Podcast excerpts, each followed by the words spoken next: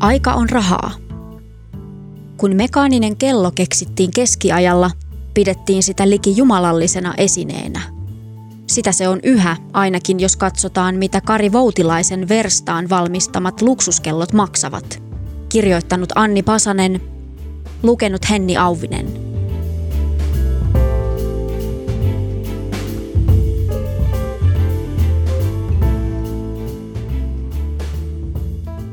Vladimir Putinista on sanottu paljon, mutta viime aikoina ei niinkään sitä, että hän on planeetan tunnetuimpia kelloharrastajia. Kun Putin on osallistunut kokoukseen, allekirjoittanut lakeja tai puhunut medialle, on oikean hihan alta vilahtanut usein kello. Hyvin kallis kello, sillä julmilla diktaattoreilla ei ole tarvetta esiintyä vaatimattomina kansanmiehinä. Lempimerkkeihin kuuluvat esimerkiksi ylelliset IWC Alang Unshön ja FP Joon. Niiden hinnat liikkuvat usein kymmenissä tai sadoissa tuhansissa euroissa. Erityisen paljon huomiota presidentin suosikeista on saanut sveitsiläinen Blancpain. Yhden Blancpain-luksuskellon Putin on lahjoittanut ranteestaan äkkiarvaamatta tavalliselle tehdastyöläiselle ja toisen siperialaiselle pikkupojalle. Kolmannen hän on nakannut rakennustyömaalla märkään betoniin kuin alleviivatakseen, että yli 10 000 euron esine on hänenlaiselleen miehelle tikkukaramellin arvoinen. Se, että Putinin kaltainen johtaja esiintyy mielellään arvokello ranteessaan, ei ole ihme. Kello mittaa aikaa. Aika on rahaa. Rahalla saa valtaa. Aika, raha ja valta. Luksuskellossa tiivistyvät ne kaikki. Kaupunki loikoo kylläisenä Kroissantin muotoisen järven kärjessä Alppien ja Juravuorten helmoissa. Mikäs Geneven on myhäillessä, sillä keskustassa ei tarvitse ottaa montaakaan askelta, kun verkkokalvoja jo hivelee ylellisyys. Kerrostalojen harteilla tärkeilee joukko kellomerkkien valtavia logoja. Ja millaisten merkkien? Tuolla näkyy Rolex, pelkkä nimi, luksuksen symboli, ravistelee tunteita. Onhan kyseessä maailman tunnetuin kellobrändi. Yksi gangstaräppärien, James Bondin ja Donald Trumpin suosikeista. Vieressä lukee solakoin kirjaimin Patek Philippe. Putininkin suosima luksusmerkkien luksusmerkki, joka rikkoi mekaanisten rannekellojen hintaennätyksen vuonna 2019. Grandmaster Chime Ref 6300A-010 myytiin huutokaupassa 31 miljoonalla dollarilla. Molempien yhtiöiden pääkonttorit sijaitsevat täällä, Sveitsin toiseksi suurimmassa kaupungissa. Missä muuallakaan. Geneve on Tamperetta pienempi, mutta sen suojiin on sulloutunut jättiläispankkien konttoreita ja kansainvälisten mahtijärjestöjen kuten YK ja Punaisen ristin päämajoja. Räikeimmin silmiin paistavat kuitenkin nämä kellokaupat – Niitä on niin julmetusti. Kun tallustaa Genevenjärven rannasta korttelin etelään, alkaa vastaan purjehtia toinen toistaan korskeampia, ikkuna ikkunalta hohtavampia lippulaivamyymälöitä. Omega, jonka Speedmaster Professional oli ensimmäinen kuun pinnalla käynyt kello vuonna 1969. Cartier, jonka Santos-malli vuodelta 1904 oli ensimmäinen lentäjän kello. Vacheron Constantin, ja Breguet, maailman vanhimpia merkkejä, joiden luomuksia Napoleonkin on käyttänyt. Ensimmäinen, arvokkain, tunnetuin. Kukapa ei haluaisi moiseen superlatiivikerhoon. Ranneketta samaan karuselliin superkuuluisuuksien kanssa. Sitä luksuskellon omistaminen kai merkitsee. Unelmia. Lähemmäksi kuulentoa harva pääsee. Tunnetuimmat merkit ovat sveitsiläisiä, ihan tästä läheltä – Alppimaa on juuston, suklaan, puolueettomuuden ja linkkuveitsien valtakunta, mutta jos se yltää jossakin todelliseksi jättiläiseksi, niin epäilemättä kelloissa. Ainakin luksuskelloissa. Täällä valmistetaan maltilliset pari prosenttia koko maailman rannekelloista, mutta jos mittariksi vaihdetaan kappalemäärän sijaan raha, kasvaa osuus yli puoleen. Ja raha, se totisesti näkyy Geneven ostoskortteleissa – Merkkiliikkeiden ovilla jäykistelee tyylikkäästi pukeutuneita ovivahteja. Itse kellot on sommiteltu ikkunoihin kuin majesteettiset museoesineet.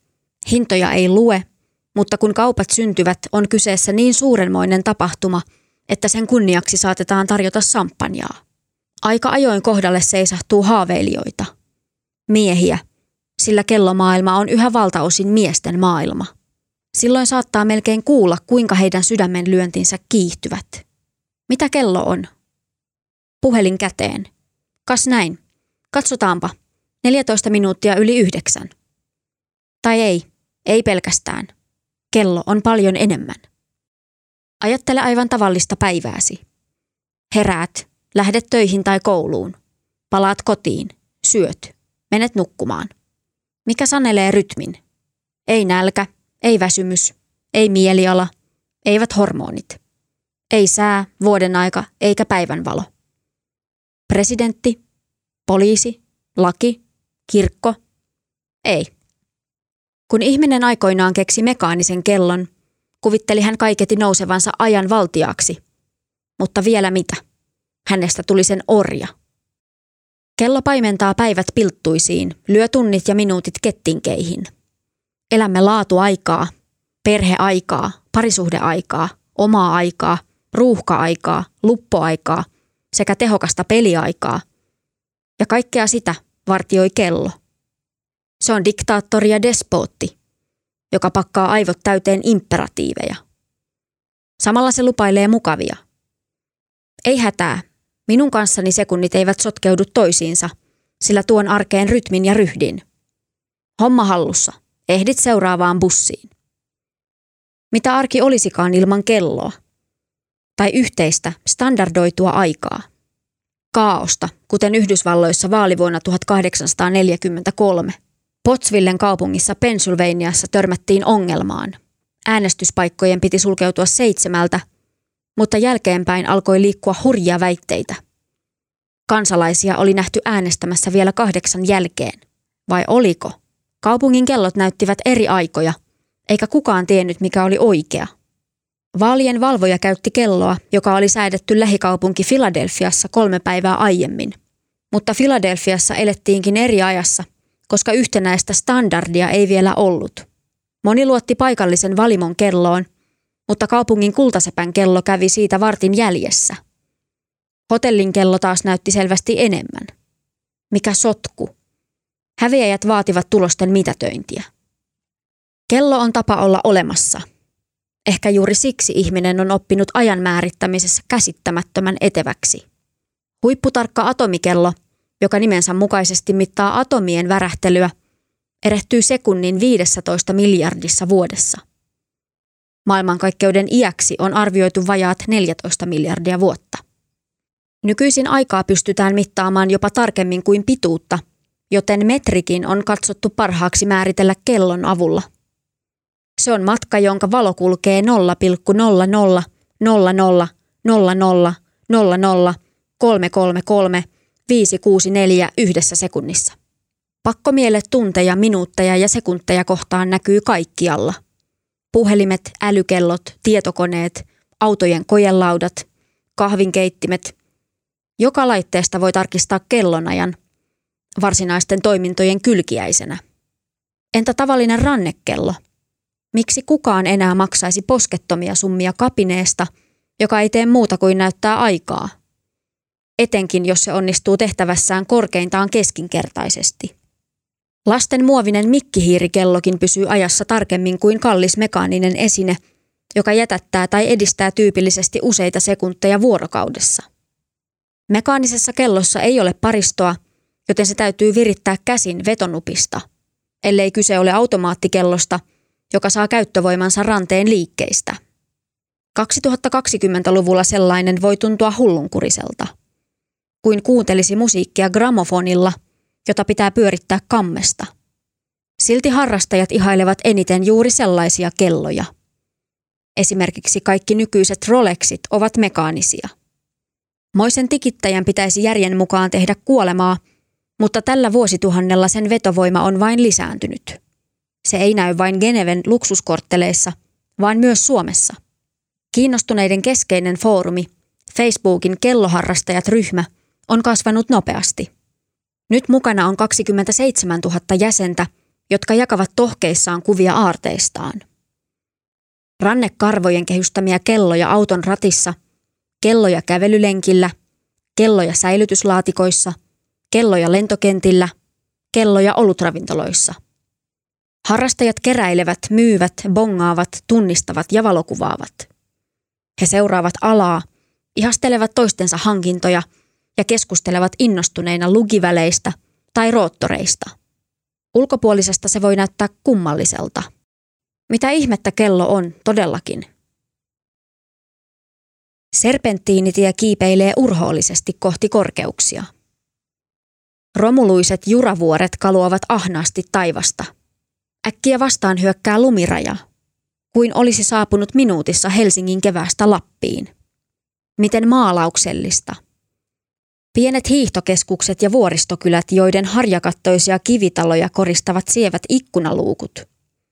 Solat, jyrkkiä kuin saksilla leikatut – kyltit, jotka varoittavat kivivyöryistä. Kuusen korstot, jotka luultavasti saisivat suomalaiset hontelot puupellot kumartamaan kunnioituksesta. Vuorten kainalokuopassa, aivan Ranskan rajan tuntumassa, lymyää Val de Traversin pikkukaupunki, joka muodostuu seesteisten kylien rykelmästä. Tie hoipertelee alas kuin huimauskohtauksen saaneena. Miten surkuhupaisa olikaan sen äskeinen yritys lassota jotain niin hirmuista kuin vuoristo. Katse karkaa edessä siintävälle rinteelle. Chapeau de Napoleon, Napoleonin hattu. Sillä nimellä vuorta kutsutaan. Liki huipulta, havupuiden seasta, pistää esiin suuri vaalea rakennus. Se hohtaa aamuauringossa yksinäisenä. Melkoinen linnake. Ylös, sitä kohti. Perillä Kari Voutilainen tulee avaamaan oven. Hei, hän tervehtii suomeksi. Käy ilmi, että komea talo on aiemmin ollut näköalaravintola. Voutilainen siirsi kellopajansa tänne kesällä alhaalta laaksosta, Motjäärin kylästä, jossa hän asuu vaimonsa kanssa komeassa omakotitalossa. Kierreportaat vievät yläkertaan, jonka seinille on ripustettu kunniakirjoja alan arvostetuimmista palkinnoista. Matka tänne, maailmankuuluksi kellosepäksi maailmankuuluun kellomaahan, on ollut pitkä – Lapsuus kului Kemissä. Nuorena 1980-luvulla Voutilainen muutti 700 kilometriä etelään opiskellakseen Espoon kelloseppä koulussa, joka on alan oppilaitoksena maailman luokkaa. Samasta koulusta on valmistunut myös muita arvostettuja kädentaitajia, kuten Helsingissä työhuonettaan pitävä Stepan Sarpaneva. Koulun aloittaminen oli aikoinaan Voutilaiselle järisyttävä kokemus. Ymmärrän uskoon tulleita ihmisiä, jotka sanovat, että ovat löytäneet tarkoituksen elämälle. Kaappikello kumahtelee seinällä juhlavasti. Tarkoituksen löytyminen merkitsi sitä, että myöhemmin opinnot jatkuivat Sveitsissä. Vuonna 2002, monien vaiheiden jälkeen, Voutilainen perusti omaa sukunimeään kantavan kellomerkin täällä Valde Traversissa. Nyt hän on yksi alan arvostetuimmista nimistä. On ollut jo pitkään – Luomukset eivät ole pelkkiä ajannäyttäjiä, vaan pikemminkin mekaanisia taideteoksia, joista maksetaan parhaimmillaan puolisen miljoonaa euroa. Kelloharrastajan ei tarvitse olla upporikas. Moni aloittaa kymppien tai satasien hankinnoilla, mutta on selvää, että voutilaisen asiakkaat edustavat toista ääripäätä. Halvimmatkin hänen kelloistaan maksavat kymppitonneja. Ostajat tulevat ympäri maailmaa – Osalla on kokoelmissaan tuhansia esineitä, jotka ovat nielleet kymmeniä miljoonia euroja. On asiakkaita, jotka vaihtavat kelloa monta kertaa päivässä. Harrastajia, jotka pitävät kahta kelloa yhtä aikaa. Miesten pukeutumisnormit ovat muuten kapeat, mutta kellolla on mahdollista ilmaista persoonaa. Se on koru, joka sattuu sisältämään rattaita, akseleita, jousia, ruuveja ja laakereita. Kulttuurierot ovat suuria – Suomessa omistetaan usein yksi rannekello, jota käytetään joka tilanteessa. Italiassa ei ole tavatonta, että miehellä on kymmenenkin kelloa eri tarkoituksiin. On näyttäviä sporttikelloja, selkeitä sotilaskelloja, lisäominaisuuksia pursuilevia pilottikelloja, äärioloja kestäviä sukeltajan kelloja ja hienostuneita pukukelloja. Kelloja töihin, juoksulenkille ja juhliin. Myös voutilaiselle rannekellot ovat työn lisäksi harrastus – hän omistaa kymmeniä. On mukava valita käytettäväksi sellainen, joka sopii vaatetukseen, hän selittää. Tai vuoden aikaan. Kesällä voi irrotella, pitää tavallista värikkäämpää ranneketta. Se on nastan näköistä. Mutta miksi joku tahtoo maksaa nastan näköisestä esineestä puoli miljoonaa? Helppo vastaus. Hankkiakseen statussymbolin, mahtailakseen kuin diktaattori konsanaan. Sitä tuskin myöntää kukaan. Monet luksuskellot ovat tarkoituksen kehnojakin. Usein hienouden tunnistavat lähinnä toiset vihkiytyneet. Tai sitten arvoisin, että on pidettävä turvallisuussyistä hihan alla. Katsokaa nyt tuotakin kapinetta.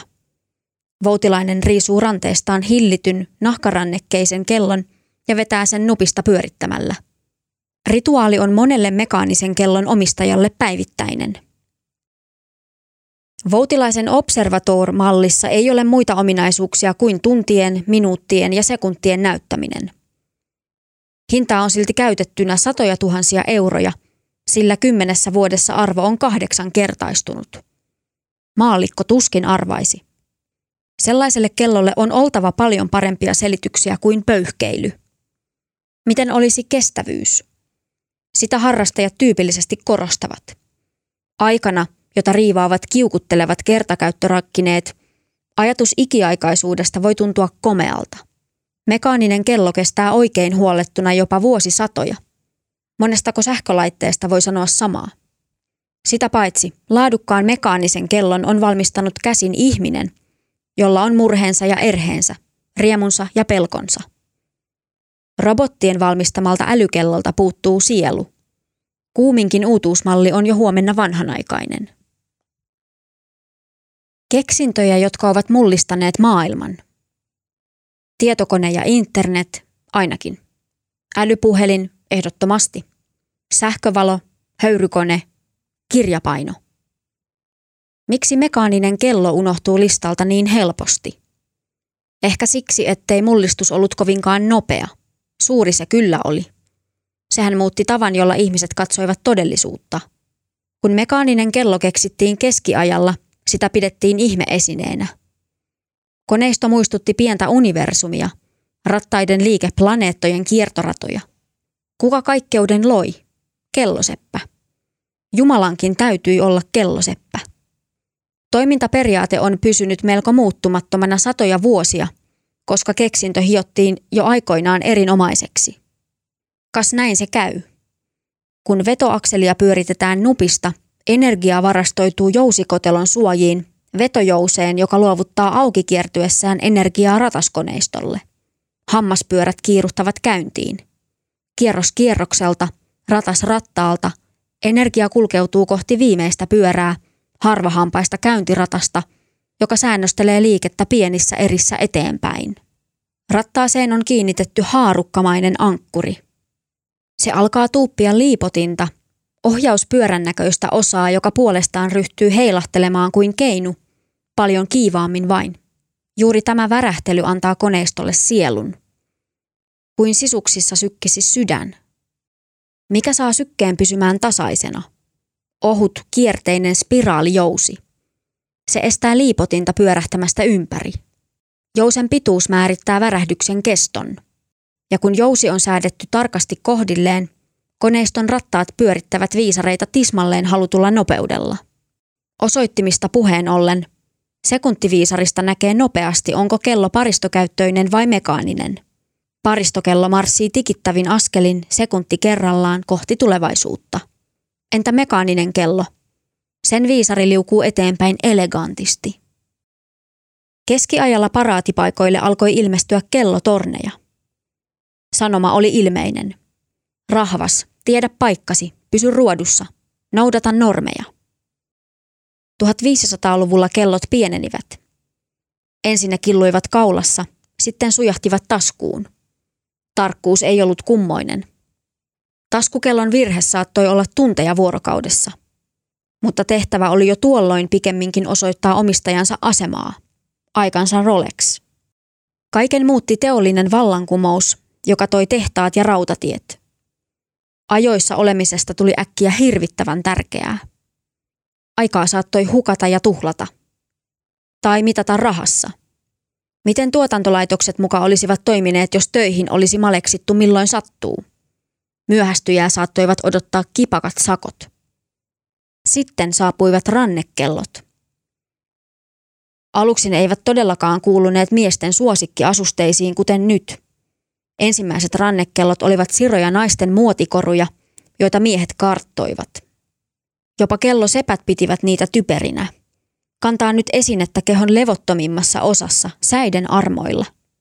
Mieli muuttui ensimmäisessä maailmansodassa. Kellon ansiosta hyökkäykset voitiin ajoittaa täsmällisesti. Ensin kiivas tuliryöppy, heti perään rivakka rynnäkkö. Harmi vain, että miesten kellot olivat juoksuhaudoissa epäkäytännöllisiä. Ei niitä ehtinyt kalastella taskusta sekasorron keskellä. Siksi tilalle kehitettiin pimeässä hohtavia rannekelloja, joissa oli suuri taulu ja selkeät numerot. Jo kelpasi. Äkkiä rannekello oli miehekäs. On olemassa kerrassaan hävyttömiä, turhuuden rajalle tai sen ylijalostettuja kelloja – on rannekelloja, jotka soittavat Mozartia tasatunnein. Kelloja, jotka näyttävät planeettojen kiertoradat. Kelloja, jotka kertovat auringon nousu- ja laskuajan, kuun vaiheet, lämpötilan ja pääsiäisen päivämäärän. Kelloja, joiden on testattu toimivan moitteettomasti 15 kilometrin syvyydessä, vaikka maapallon syvin kohta, Mariaanien hauta, on 11 kilometrissä. Maailman monimutkaisimmassa taskukellossa Vacheron Constantins Reference 57260 on 57 ominaisuutta ja 31 viisaria. Osia on 2826. Ihmisen kehossa on noin 200 luuta ja runsaat 600 lihasta. Taas pitää kysyä, mitä järkeä moisissa lisäominaisuuksien mellakoissa on? Ei niissä olekaan. Tarkoitus ei ole tarjota käytännön hyötyä, vaan lähinnä esitellä kellosepän taitoja. Esineet ovat olemassa vain siksi, että ne voivat olla. Samaa voi sanoa niiden hinnoista. Mikä hienossa kellossa maksaa? Huolellinen käsityö, jonka veroiseen robotti ei pysty. Jotta sadat pikkuruiset metallinpalat saadaan toimimaan saumattomasti, tarvitaan mikroskooppi, työvälineitä ja rutkasti aikaa – Vacherun Konstantaanin ennätyskellon kokoaminen vei kahdeksan vuotta. Voutilaisenkaan kellot eivät valmistu kädenkäänteessä. Paja tuottaa vuodessa 60 kappaletta. Rolex valmistaa samassa ajassa miljoona kelloa. Voutilainen johdattaa valoa vellovaan huoneeseen, jonka pöytien ääressä istuu nuoria kelloseppiä työssään. Taustalla huljuu vaimea klassinen musiikki. Pajan työntekijämäärä on kasvanut viime vuosina noin kolmeen kymmeneen. Bonjour pulppuavat tervehdykset. Kaikki tehdään käsin, tai ainakin melkein kaikki. Koska eletään 2020-lukua, mekaanistenkin kellojen osat piirretään tietokoneella. Pienin osista, Voutilainen sanoo, on liipottimeen kiinnitettävä keinorubiini, johon ankkuri osuu heiluessaan. Se on noin 0,2 mm paksu kahden tai kolmen hiuksen verran. Paja valmistaa itse lähes kaikki komponentit, vuodessa 16 000 kappaletta. Jopa pikkuruiset ruuvit ovat itse tehtyjä. Laitteet ovat vuosisadan takaa. Voutilainen seisahtuu yhden sorvin kohdalle. Antiikkikoneita, makean näköisiä. Kun osat ovat viimeistelyä vaille valmiit, yksi kelloseppä kokoaa koneiston alusta loppuun. Jos työ jaetaan, ei se ole kenenkään työ. Kaikissa kelloissa näkyy myös voutilaisen oma kädenjälki. Hän valmistaa esimerkiksi viisarit, joiden keskiosaa koristava teräsrengas on yksi hänen tavaramerkeistään. Viilaaminen ja kiilottaminen ovat niin tarkkaa työtä, että millimetrin sadasosillakin on merkitystä. Yhden osoittimen valmistaminen vie päivän. Tämän hintaluokan esineissä ostotapahtumakin on erityinen – Geneven brändiliikkeissä asiakas on yksi lukemattomien joukossa, mutta voutilainen haluaa olla ostajiin yhteydessä henkilökohtaisesti. Hän hakee heitä juna-asemalta vierailuille, käy kirjeenvaihtoa ja lähettelee kuvia keskeneräisistä kelloista. Parin päivän päästä hän on menossa illalliselle saksalaisen asiakkaan kanssa. Jokainen kello on tilaustyö, joten toiveita kuunnellaan tarkasti. Jos asiakas haluaa oranssin rannekkeen sinisillä tikkauksilla, hän saa sen. Unelmakellolle muodostuu tarina. Asiakas voi kertoa kavereilleen, että tunnen sen kundin ja tiedän, miten kello on tehty. Kun lähikyliä tähyää liki kilometrin korkeudesta, näyttävät ne pelilaudalta. Voutilainen seisoo huoneessa, jossa lienee aiemmin ollut ravintolan kabinetti. Hän sohii ilmaa, osoittelee lumesta kuoriutunutta maisemaa. Juravuorten seutu on Sveitsin kelloteollisuuden ydintä. Tuolla on luksusmerkki Chopardin koneistotehdas.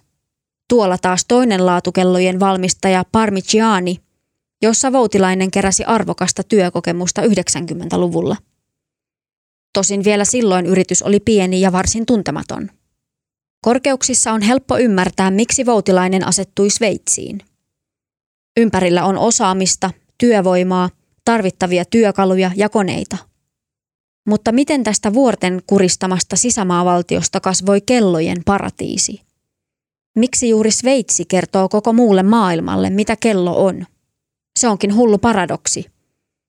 Sveitsissä valmistetaan ylellisyyttä, koska protestanttisiin hyveisiin kuuluu vaatimattomuus. Kun uskonpuhdistus levisi 1500-luvulla, uudistuksia alkoi johtaa Genevessä ranskalaissyntyinen Jean Calvin. Hän päätti tehdä kaupungista kristinuskon mallitilkun. Se tarkoitti tiukkoja kieltoja. Ei tanssia, ei uhkapelejä, ei kapakoissa liehumista, ei kiroilua. Myös turhan koreilun piti loppua, ei koruja. Kielto iski erityisen kipeästi kaupungin kultaseppiin. Heiltä mureni elinkeino. Samoihin aikoihin myös Ranskassa kiehui. Maan protestantteja, hugenotteja vainottiin väkivaltaisesti. Osa pakeni Geneveen. Joukkoon mahtui monta etevää kelloseppää. Miten mahtoi olla kellojen laita? Ne sentään kelpasivat Kalvinille. Olivathan ne käytännöllisiä. Hugenotit jakoivat taitonsa työttömiksi jääneiden kultaseppien kanssa. Niin Genevestä alkoi kehittyä kellokaupunki – Tuotanto levisi vuoristokyliin. Maanviljelijöistä sai kelpo työvoimaa osien valmistukseen, koska karskit talvet telkesivät heidät sisätiloihin. Kului kuitenkin vuosisatoja ennen kuin sveitsiläiskelloihin alettiin liittää ylellisiä mielikuvia. Niin tapahtui kunnolla vasta 1900-luvulla. Luksusteollisuus kukoistikin vuosikymmeniä. Kunnes koitti vuosi 1969. Japanilainen Seiko toi myyntiin maailman ensimmäisen kvartsikoneistoisen paristoilla toimivan rannekellon. Halvat, tarkat paristokoneistot merkitsivät vallankumousta. Tai kvartsikriisiä, kuten ajanjaksoa Sveitsissä nimitetään. Murros tyrmäsi monta yhtiötä. Työpaikkoja katosi. Maan osuus kellomarkkinoista suli. Tuhoa kauhistellessa kului yli vuosikymmen. Sitten Sveitsissä keksittiin uudelleen, mitä kello on – äärimmäistä kauneutta. Vuosisataisen käsityötaidon mestariteos. Yhtiöt alkoivat valmistaa yhä monimutkaisempia luomuksia ja kaataa markkinointiin valtavasti rahaa. Alkoi mekaanisten ajannäyttäjien renessanssi. Kuten tunnettua, monet kellomerkit sponsoroivat urheilua, vaikkapa formuloita. Tai käyttävät kuuluisia brändilähettiläitä, kuten huippujalkapalloilijoita ja Hollywood-tähtiä. Markkinoinnin lumavoima on ihmeellinen. Luksuskello on laadukas puku, urheiluauto, herrasmiesklubin jäsenyys ja suihkuhävittäjä, jotka käpertyvät yhtä aikaa ranteen ympärille. Voutilaisen ei tarvitse mainostaa. Hänen kellonsa ovat niin haluttuja, että jos sellaisen tilaa nyt, valmistuu se vuonna 2026. Pitkät odotuslistat kuuluvat luksuskello maailmaan. Himotuimpia malleja täytyy jonottaa vuosia – sillä niitä ei ehditä valmistaa niin paljon kuin kysyntää riittäisi. Joskus hankinta voi olla myös kannattava sijoitus, joka kasvattaa arvoaan nopeasti. Voutilaisen kellot eivät sovi kimallusta kaipaaville rehvastelijoille. Hän ei myöskään kauppaa niiden mukana fantasioita urheilu- tai sotasankaruudesta. Mitä niiden ostaja sitten saa? Mestarikellosepän kasvot leviävät hymyyn. Aikaa, Kari Voutilainen vastaa osaamista, jonka kartuttamiseen häneltä on uponnut vuosikymmeniä. Ja tietysti palan elettyä elämää hänen ja työntekijöiden. Aikahan on kovin rajallista. Siksi sillä on hintansa.